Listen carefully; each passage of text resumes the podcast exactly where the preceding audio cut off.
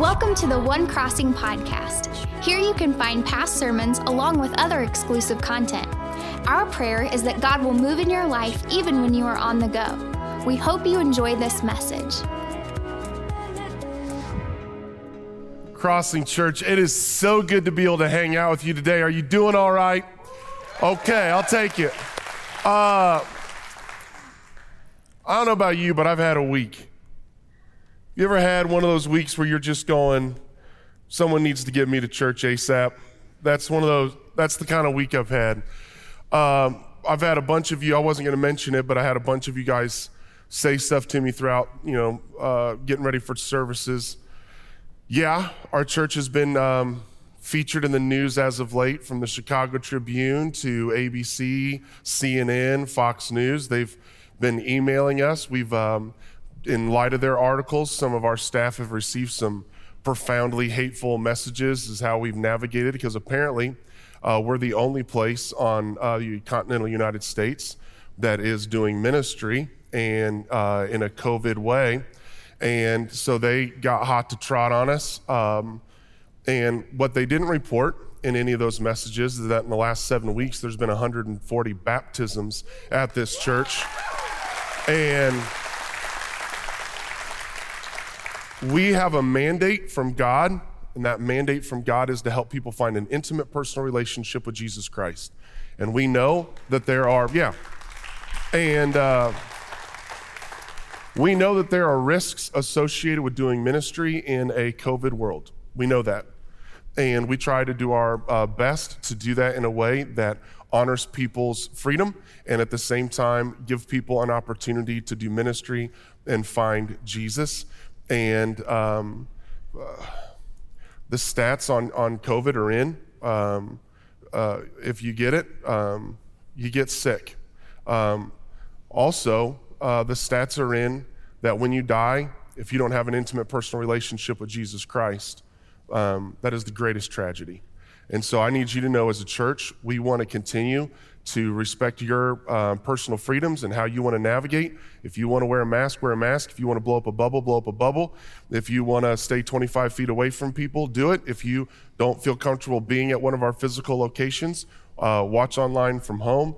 But uh, we are committed to continuing to do ministry to help people because people need Jesus. And you're going to hear about that later today. So, can you imagine me and Don Lemon talking on CNN? That wouldn't have been healthy for anybody. Um, I, I, even like Don from time to time. Uh, but on top of all of that, I, uh, I got a phone call. I, I was quarantined. Um, uh, I've been quarantined four times. I have yet to get COVID. I might be the cure, okay? I'm not, I, am just saying, uh, somehow I've, so I'm, I'm quarantined. And, uh, you know, I'm, I'm, getting, I get out this past uh, Wednesday. I get a phone call earlier in the week saying, hey, uh, from a funeral home saying, hey, there's this family, they would like you to do um, a funeral for uh, their mother who passed away. And I said, well, I get out of quarantine on Wednesday.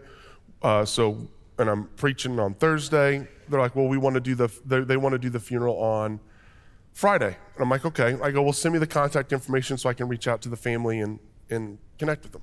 A couple days go by, I don't get the information. So I reach back out to the funeral home, say, hey, uh, I need the information because, I mean, you can't write a funeral if you don't know who you're writing a funeral about. So they send me the information. I call. Uh, no one picks up. It's one of those, uh, you know, voice mailboxes that have not been set up. It just says leave a message. So I leave a message. Hey, this is Clayton Hensel from the Crossing. I'm so sorry to hear about the passing of your mother. I want you to know I'm here for you. Um, feel free to give me a call. Gave him my cell phone number because I'd like to help put together a great tribute to your mom. Hang up the phone, go about the rest of my day. Two and a half hours later, I am walking down the stairs in my house.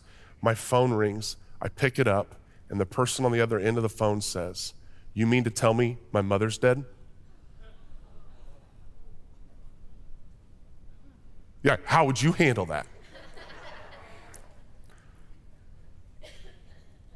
I don't know.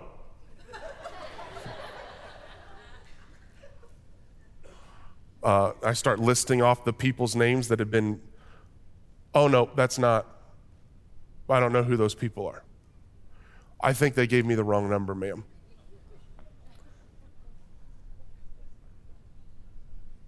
So I text the funeral home hey, I told the wrong people their mom's dead. If you can give me the right contact information ASAP, that would be great. All caps. Have you ever had, I, well, ha, have you ever had one of those weeks? Well, that's where I've been. And in the middle of all that, I was doing some uh, reading. I was looking at some statistics and my heart was burdened by the fact that holistically, as Christians, our ability to share our faith, to communicate what we believe, is diminishing. On the afternoon of April 18th, 1775, a young boy who worked at a stable in Boston overheard, overheard one British officer say to another British officer something along the lines of, hell to pay tomorrow. The young stable boy ran with the news to Boston's North End to a silversmith by the name of Paul Revere. This was not the first news that had been brought to Paul Revere that day. he had been made aware of an unusual amount of British officers gathered along Boston's uh, Long Wharf, talking in hushed tones. British crewmen had been spotted hustling about throughout the day. As the afternoon unfolded, they became more and more convinced that the British were about to make the major move that had long been rumored to march to the town of Lexington and to arrest colonial leaders John Hancock and Samuel Adams and take over the armory. At 10 p.m., they decided that they should warn the surrounding communities that uh, around, around Boston that the British were on their way so the local militias could be ready to meet them. Revere was spirited across Boston Harbor to the ferry landing at Charlestown. He jumped on a horse and he began the midnight ride of Paul Revere. In two hours, he covered 13 miles. In every town, he knocked on doors and told them to spread the word concerning that the British are coming drums started beating, church bells started ringing, and it inspired others to start writing and doing the same. The news spread like a virus until alarms were going off over the entire region. The word was in Lincoln, Massachusetts by 1 a.m., in Sudbury by 3 a.m., in Andover, 40 miles northwest of Boston by 5 a.m., and by 9 a.m. had reached as far west as Ashby. When the British began their march on the 19th, they were met to their utter surprise and horror with organized and fierce resistance. In Concord that day, the British were confronted and soundly beaten. And from that exchange came the war known as the American Revolution. That war eventually led a group of men to draft a document called the Declaration of Independence which led to the formation of these United States. What would have happened if that stable boy had not passed on the information that he had overheard? What would have happened if Paul Revere had not taken the personal responsibility to ride in those wee hours of the morning? History is made, futures are shaped by the messages we choose to carry and the messages we choose not to carry. Like Paul Revere, you and I have a message to carry.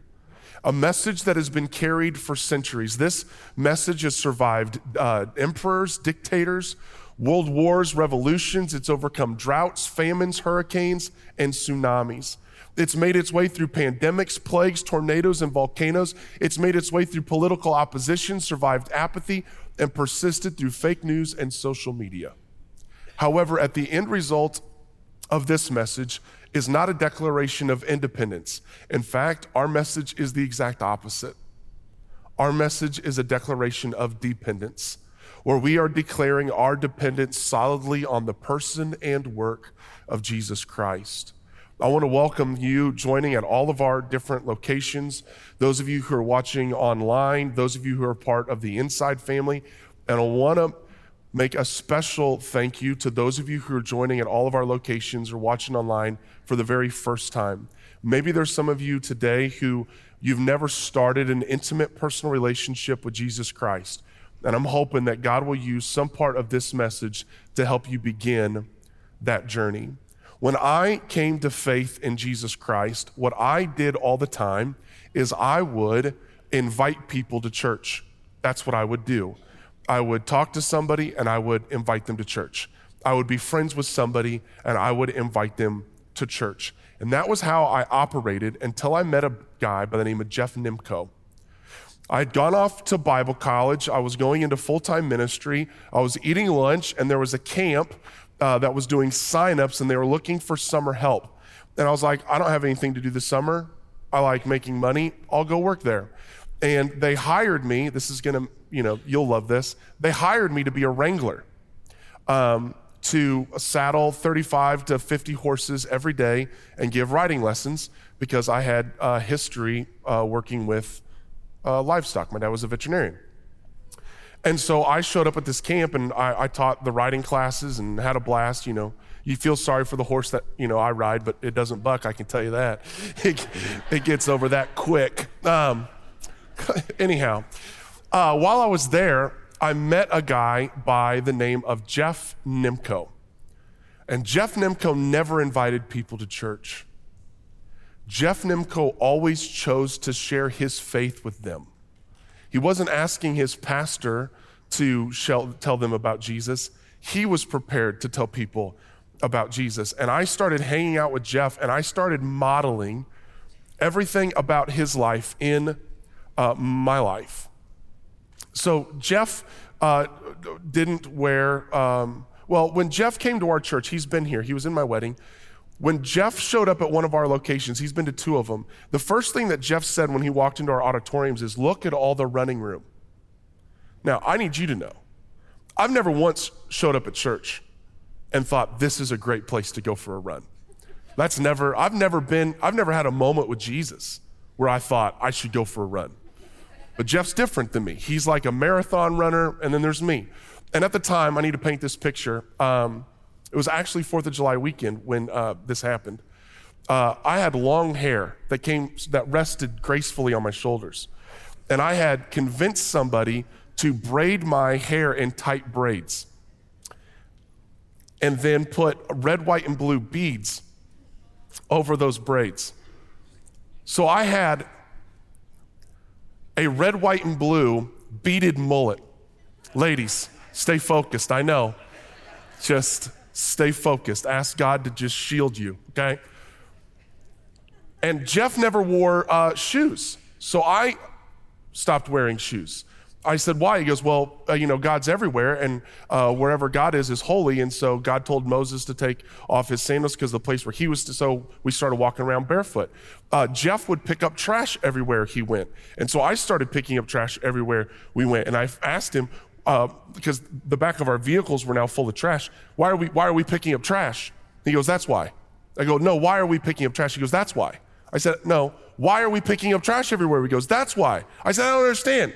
He goes, because people are always confused when they see some random guy just pulling over his car, putting it in park, picking up trash, walking into Walmart, picking up all the trash between where they parked and the front door. People want to know why you're picking it up. And then what I get to do is, I get to tell them about Jesus. That's why.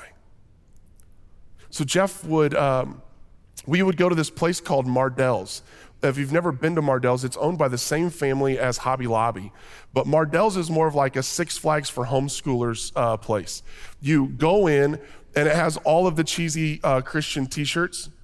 You know, the ones that like have the Reese's Pieces one, but it's Jesus Christ is awesome, or the Coca Cola Christ is King, or, you know, My Lifeguard Walks on Water, those shirts.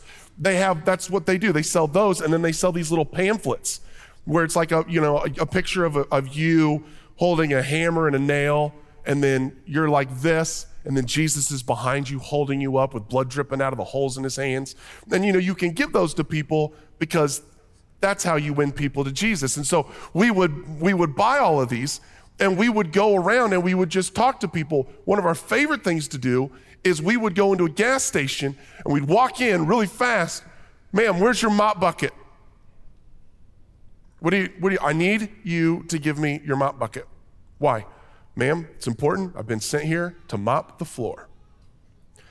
Kid you not, back then, they would let you mop the floor.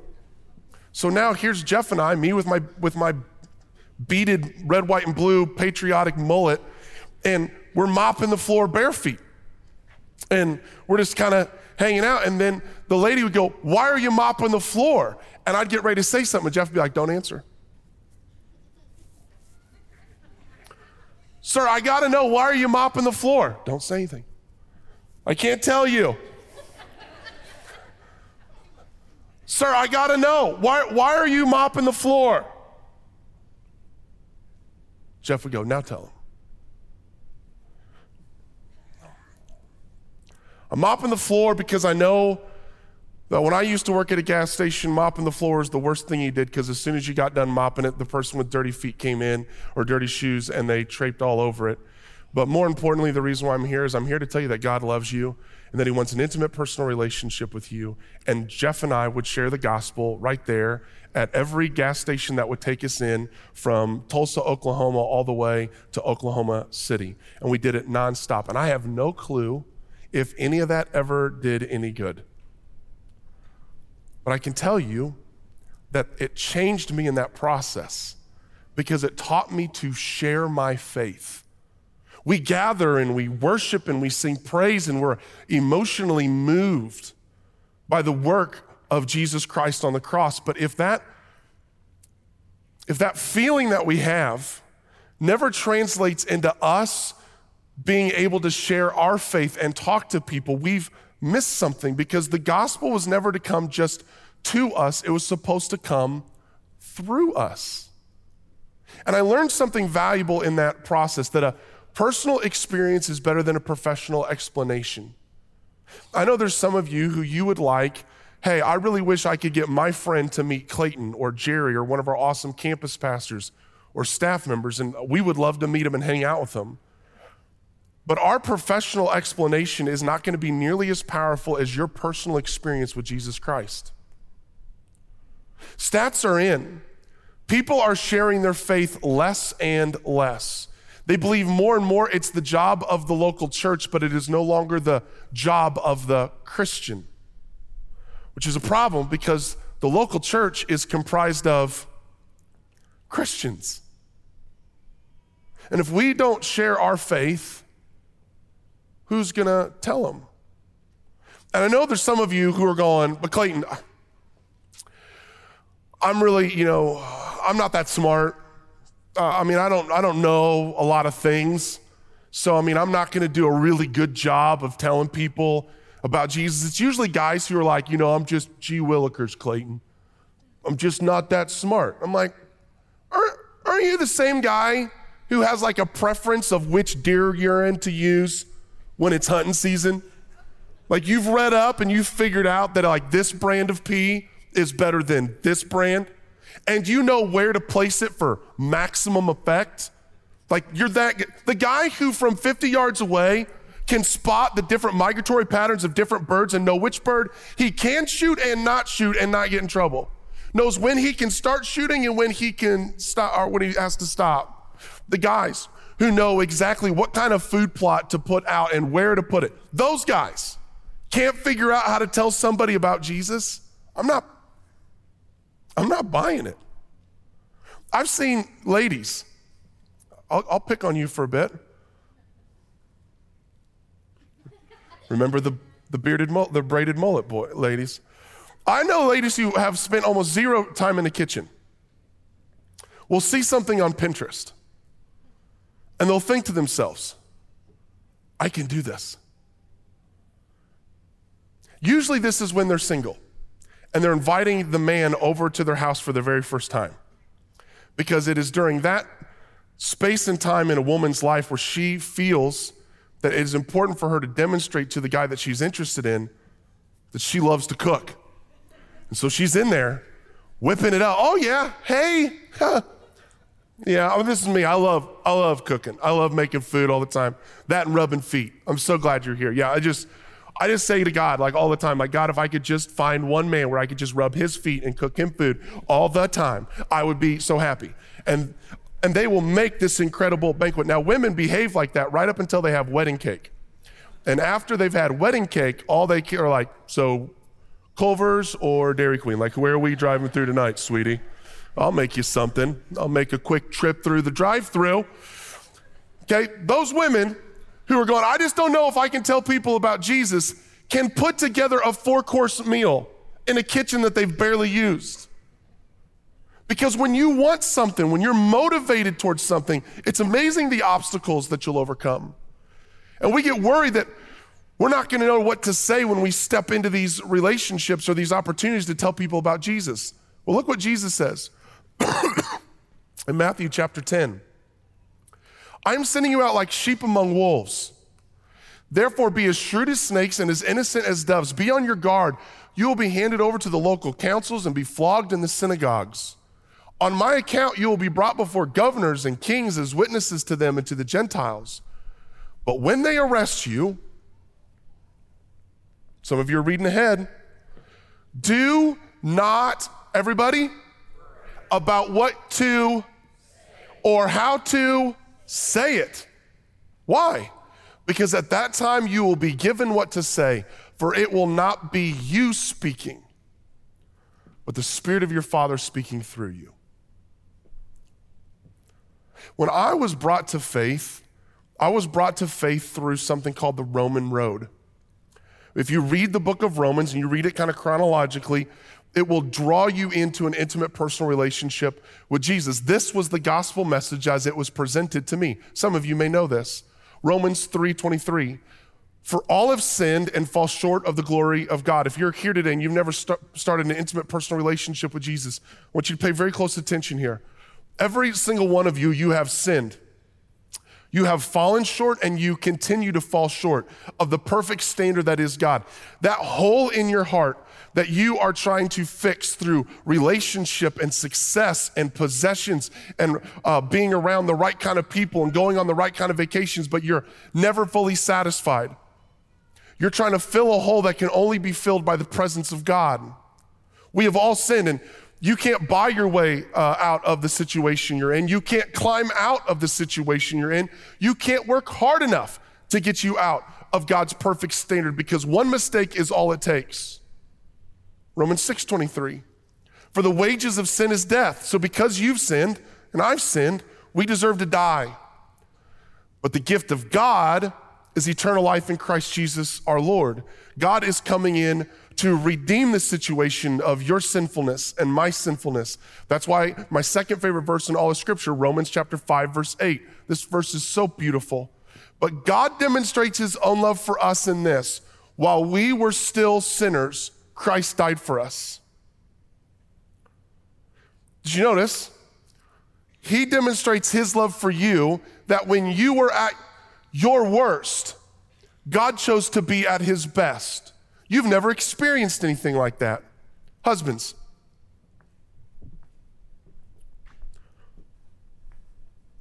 when do you do the sweetest things for your wife?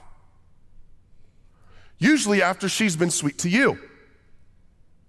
You wait for her to be good to you, and then you decide to be good to her. Ladies, when are you usually the sweetest to your husband? Oh, I'll tell you, after he's been sweet to you. And we wonder why there's so many relational challenges inside of marriages is because everybody else is waiting for somebody else to treat them right because after they get treated right, then they'll treat them right. Husbands, you're waiting for your wife to be good to you, and ladies, you're waiting for your husband to be good to you, and everybody's waiting on the other person. But God demonstrates his love like this that when you were at your worst, he made up the decision that he was going to be at his best. He didn't die for you because you were doing something right. He died for you in the middle of you doing everything wrong. Romans 10 9. if you declare with your mouth that Jesus is Lord and believe in your heart that God raised him from the dead, you will be saved. For it is with your heart that you believe and are justified, and it is with your mouth that you profess your faith and are saved. In Romans 10 13, for everyone who calls on the name of the Lord will be saved. If you're listening to me right now, apart from a relationship with Jesus Christ, you're destined for hell. If you're listening to me right now and you believe in your heart that God sent his son to die on the cross on your behalf, and you recognize that he rose from the dead and has power over death, and you believe that the only way to the Father is through Jesus, you can be saved. You can begin that intimate personal relationship with Jesus. And in gas stations and toll booths and restaurants all across Tulsa, Oklahoma, and Oklahoma City, Jeff Nimco and I would share that message. We would share it like this, and I want to just put two, and I, these are cheesy, cheesy uh, tools in your tool belt to help you. I call them napkin gospels that uh, I could share the gospel on a napkin with somebody. Here's uh, how it would start Romans 6:23. We just read this one. For the wages of sin is death, but the gift of God is eternal life in Christ Jesus our Lord. I highlighted all the important words. We're going to hit them in just a second. So imagine um, that you are on this big cliff. You're on this chasm over here, and uh, you're wanting to get over to this side. This is our life. We, we were born over here. And what's on this side of the, uh, of the cliff? I'll tell you wages, sin, and death. For the wages of sin is death. Now, if I were describing this as a place of real estate, I'm guessing nobody would buy. Like if I were saying, listen, this would be a great place for you to set up the rest of your life, is right here, it's a corner lot, you'll love it. But you mean I'm building my life on wages and sin and death? Well, there's another place you could buy. There's another corner right over here. Look at the opposite of this. The wages of sin is death, but the gift of God is eternal life. Now look at these two things. Here you are, and here I am. This is where we reside, this is where we live. Do you notice that each of these are the opposite of one another? Wages is what you earn. You deserve your wages, but you don't deserve gifts. Those are freely given. Gifts are the opposite of wages. Sin is the exact opposite of God. Death, I mean, I, most of you guys are smart enough, you're seeing, you're lining this up, is the exact opposite of life. So here you and I, we're born on this side of the cliff, and you're going, but how do I get to this side of the cliff?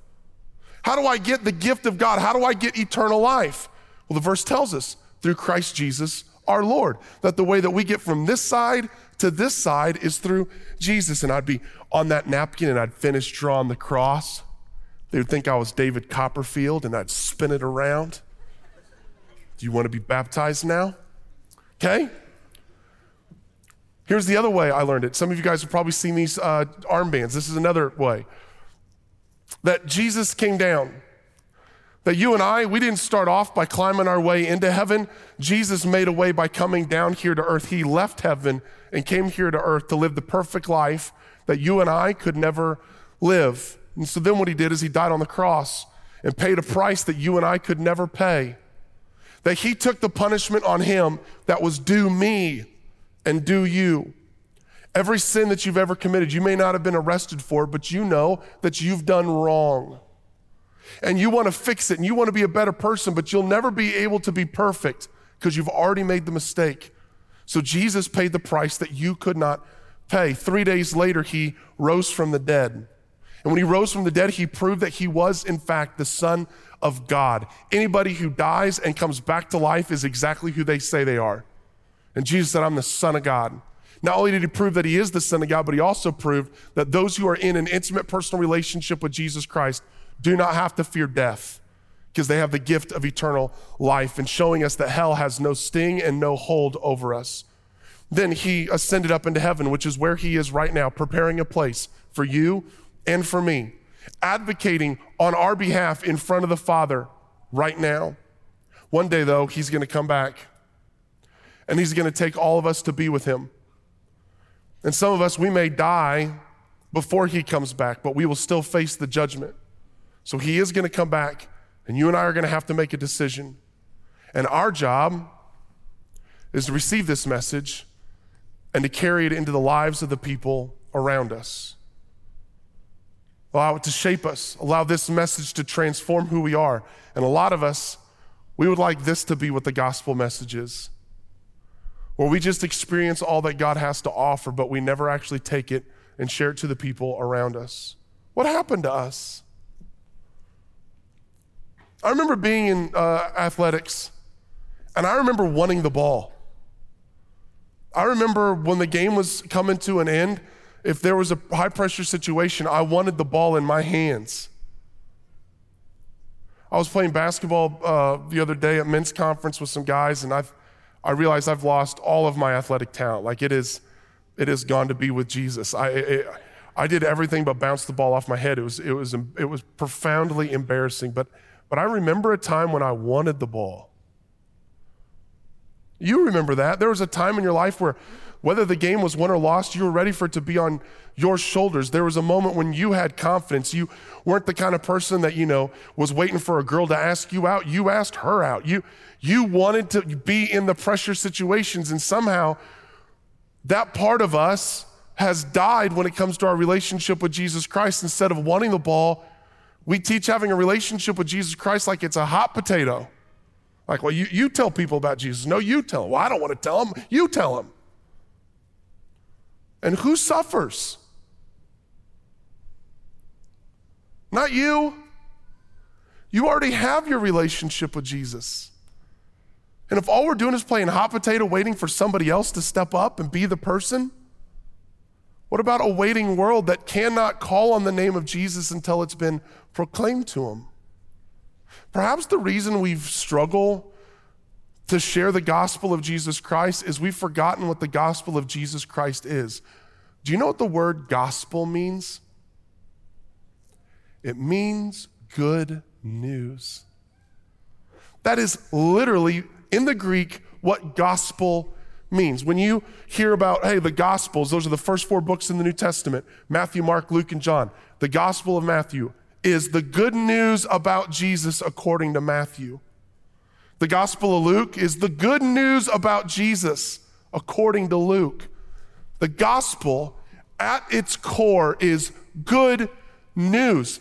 And here is the good news that the war with God is over, that peace has been made, that we are no longer enemies, but through the blood of Jesus Christ, He has brought us close and adopted us and made us sons and daughters. That is why Paul cries out, I am not ashamed of the gospel, for it is the power of God to the salvation of those who believe.